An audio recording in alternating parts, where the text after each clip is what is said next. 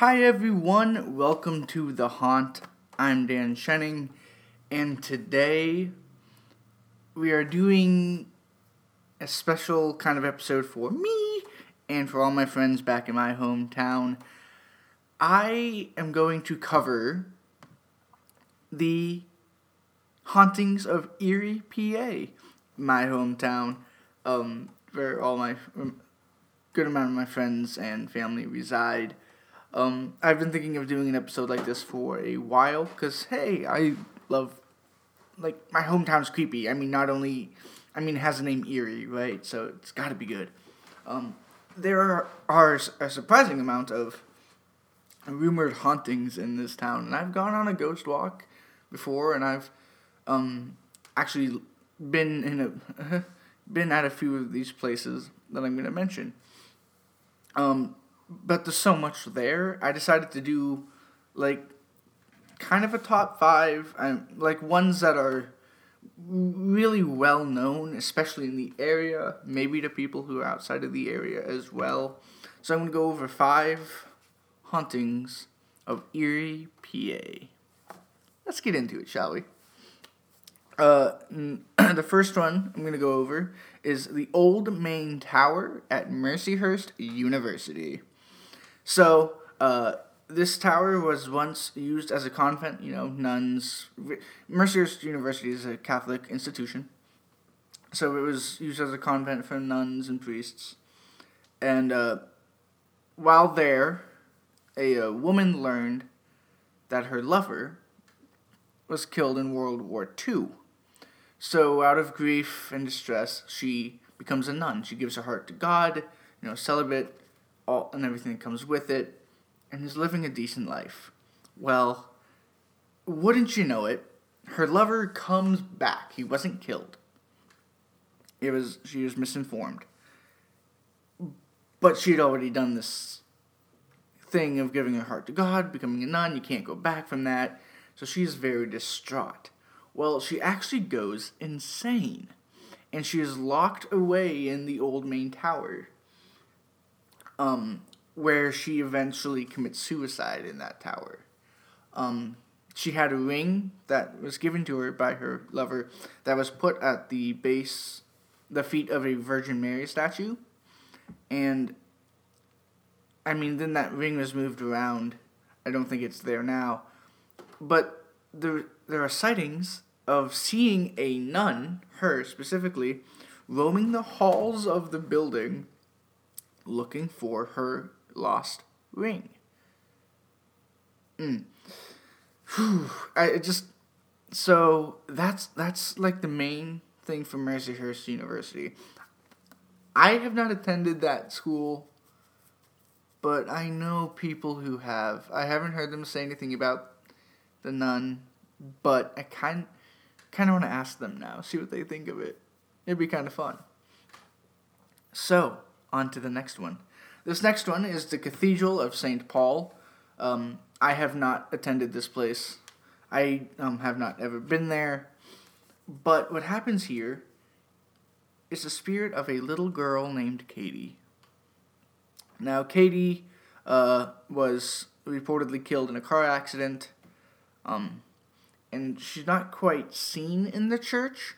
Um, but this, all the congregants who go attend there state that there's something there, like that that they, they say it's Katie, um, because they'll hear child laughter, which let's be honest, that is a very creepy in and of itself. Child laughter when there's no child around. It's one of the scariest things I think in the uh, horror movie genre. So having that happen in real life would just be terrifying. And the reports go on that the, the laughter sounds a lot like Katie's when she was alive. So um, they have come to say that this is Katie. So not only is the laughter though, um, there'll be empty rooms, objects are moving around inside empty rooms. Um, stuff, you know, classic, classic haunting stuff. I mean, let's be honest. And the organ plays by itself. So, whoever the spirit is, eh, Katie or otherwise, they are doing like the classic ghost stuff, and I love it. I think it's great. Um, kind of want to. I want to go to all these places now after this episode and see what's going on. Uh, but um, so that's the Cathedral of St. Paul. There's not a lot there, but I felt it was interesting to mention because because it tackles such like a classic type of haunting. It's what you think of when you hear haunting, right? You know.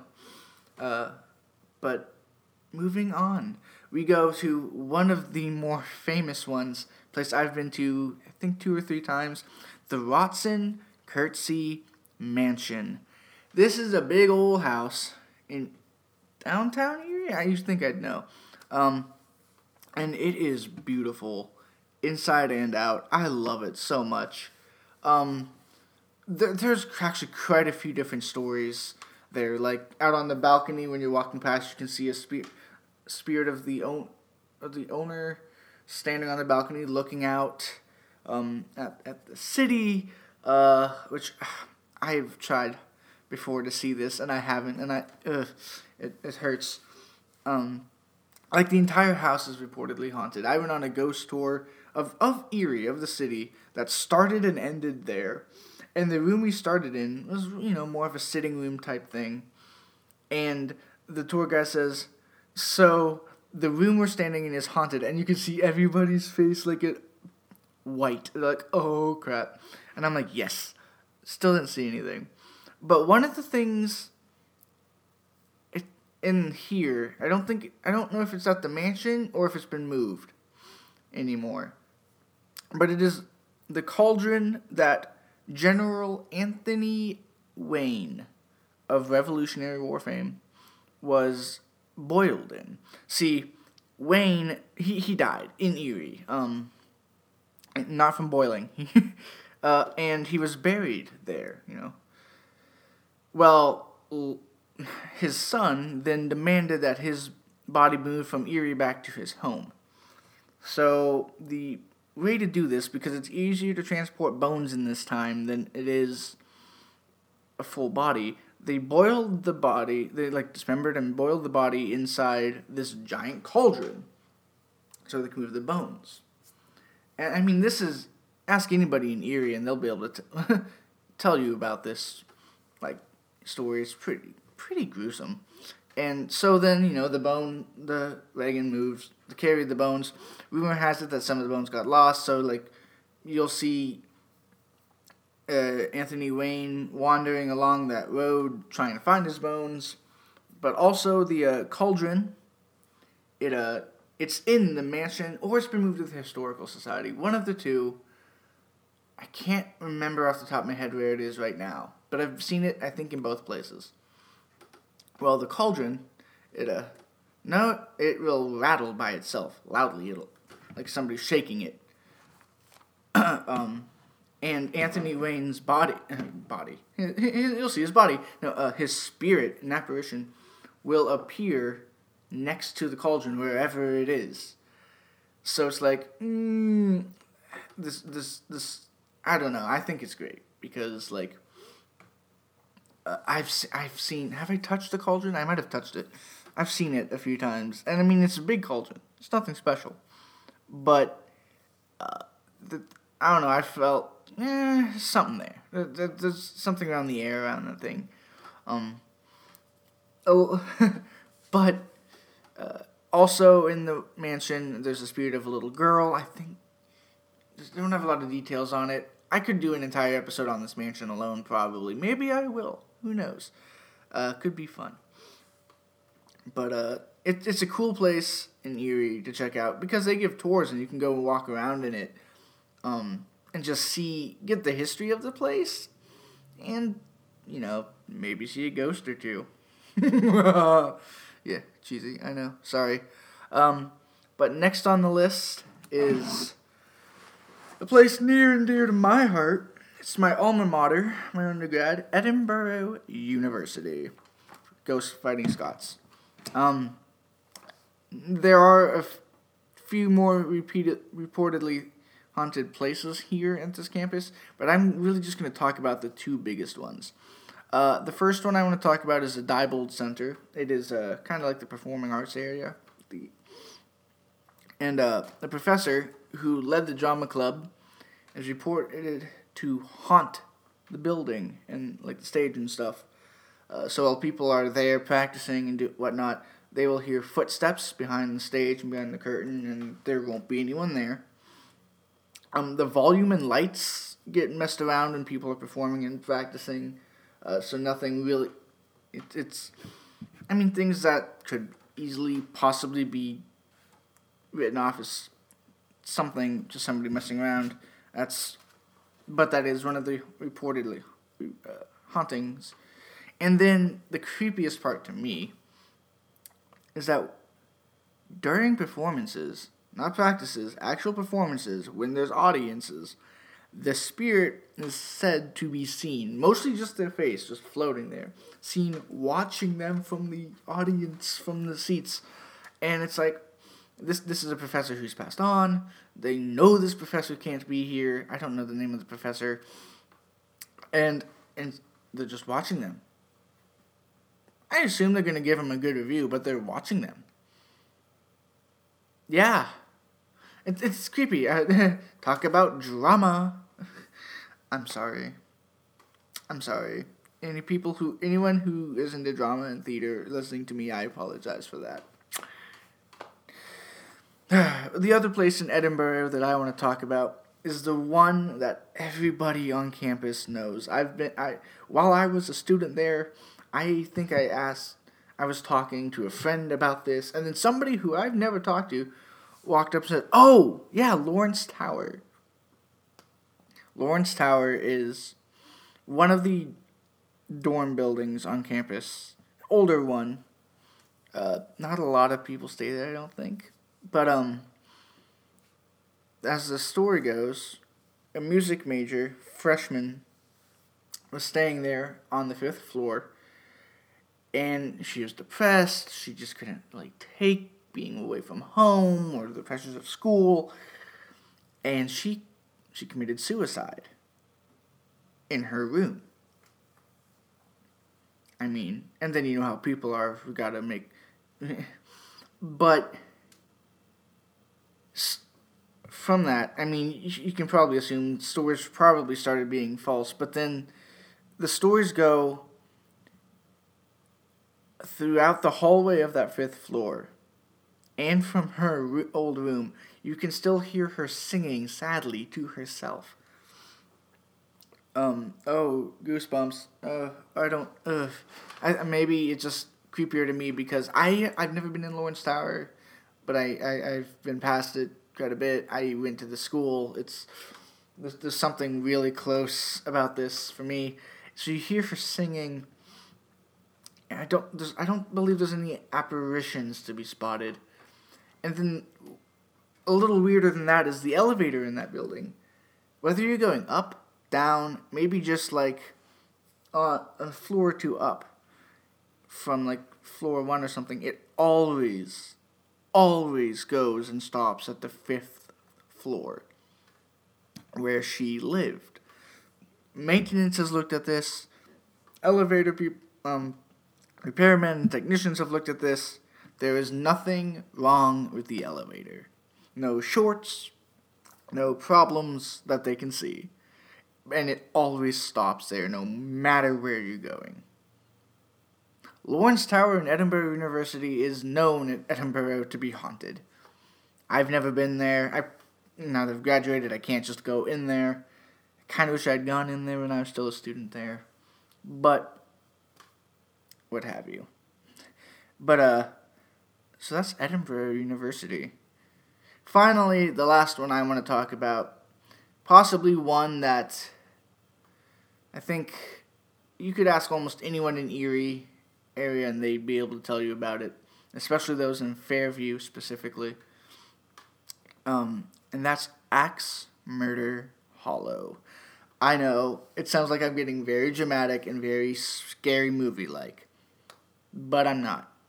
This is a, a, a just it's a wooded area behind and around Thomas Road in Fairview, PA, which is a little sub town in Erie County, close enough to Erie to count for this episode. What happened there, rumor is that a farmer went on a murderous rampage, killing his wife and her lover. And, uh, I mean, that, that's really where you need to stop there, right? Well, it gets worse. A couple, God knows what they were doing, a couple there decided to go exploring in the woods, and when they returned, there was a bloody hook on the. I, I don't know if I believe this part of it, but a bloody hook on the car door.